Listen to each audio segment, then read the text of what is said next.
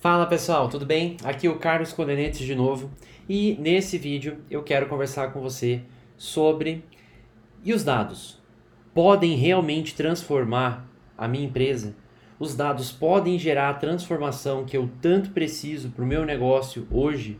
Vamos sempre com exemplos que é mais fácil de todo mundo entender. Se eu sou uma empresa, é uma panificadora, por exemplo, vamos pegar um exemplo né, mais tranquilo. Eu sou, uma, sou dono de uma panificadora, eu já tenho uma planilha, por exemplo, que nessa planilha, seja no Excel, seja no Google uh, Docs, enfim, é, eu já tenho mais ou menos ali o que eu vendo por dia. Legal, eu tenho o que eu vendo por dia.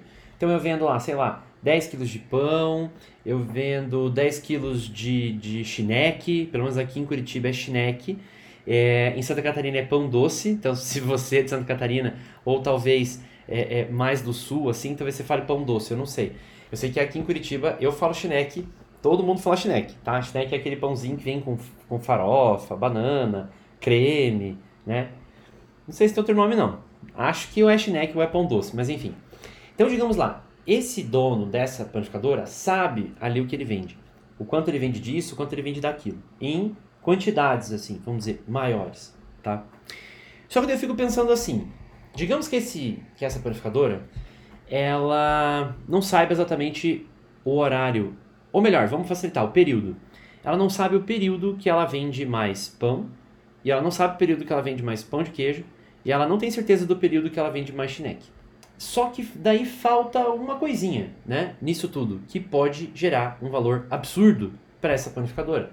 Se você é dono de panificadora e está vendo esse vídeo, aproveita e segue essa dica, porque eu acho que vai dar certo, tá? O que, que acontece? De repente tem clientes que adorariam, adorariam comer um chineque fresquinho. E os clientes que sempre compram chineque iam adorar quando eles fossem lá comprar chineque e o chineque estivesse fresco. Concorda? A mesma coisa pão de queijo. Eu sou apaixonado por pão de queijo. Mas se eu pudesse comprar o pão de queijo fresquinho, eu ia adorar. Assim como o pão francês, né? Quem não gosta de pão francês? Eu sei que tem gente que não gosta, que não, que não, que não pode comer glúten, enfim, sinto muito, mas eu sou fã de pão francês e sou super fã de pão de queijo e chineque.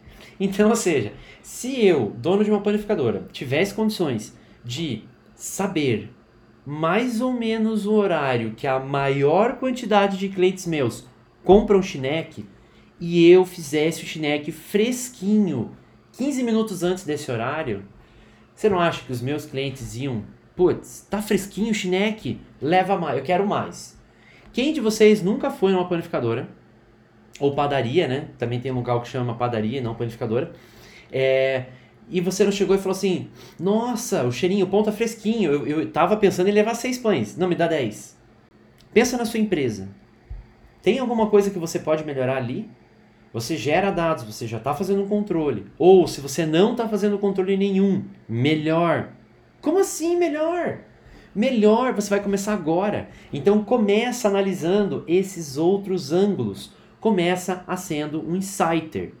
Essa palavra acho que foi eu que inventei. O insider é aquela pessoa que está ligada para gerar novas ideias dentro do seu negócio, dentro de uma empresa, dentro do setor. Esse é o insider.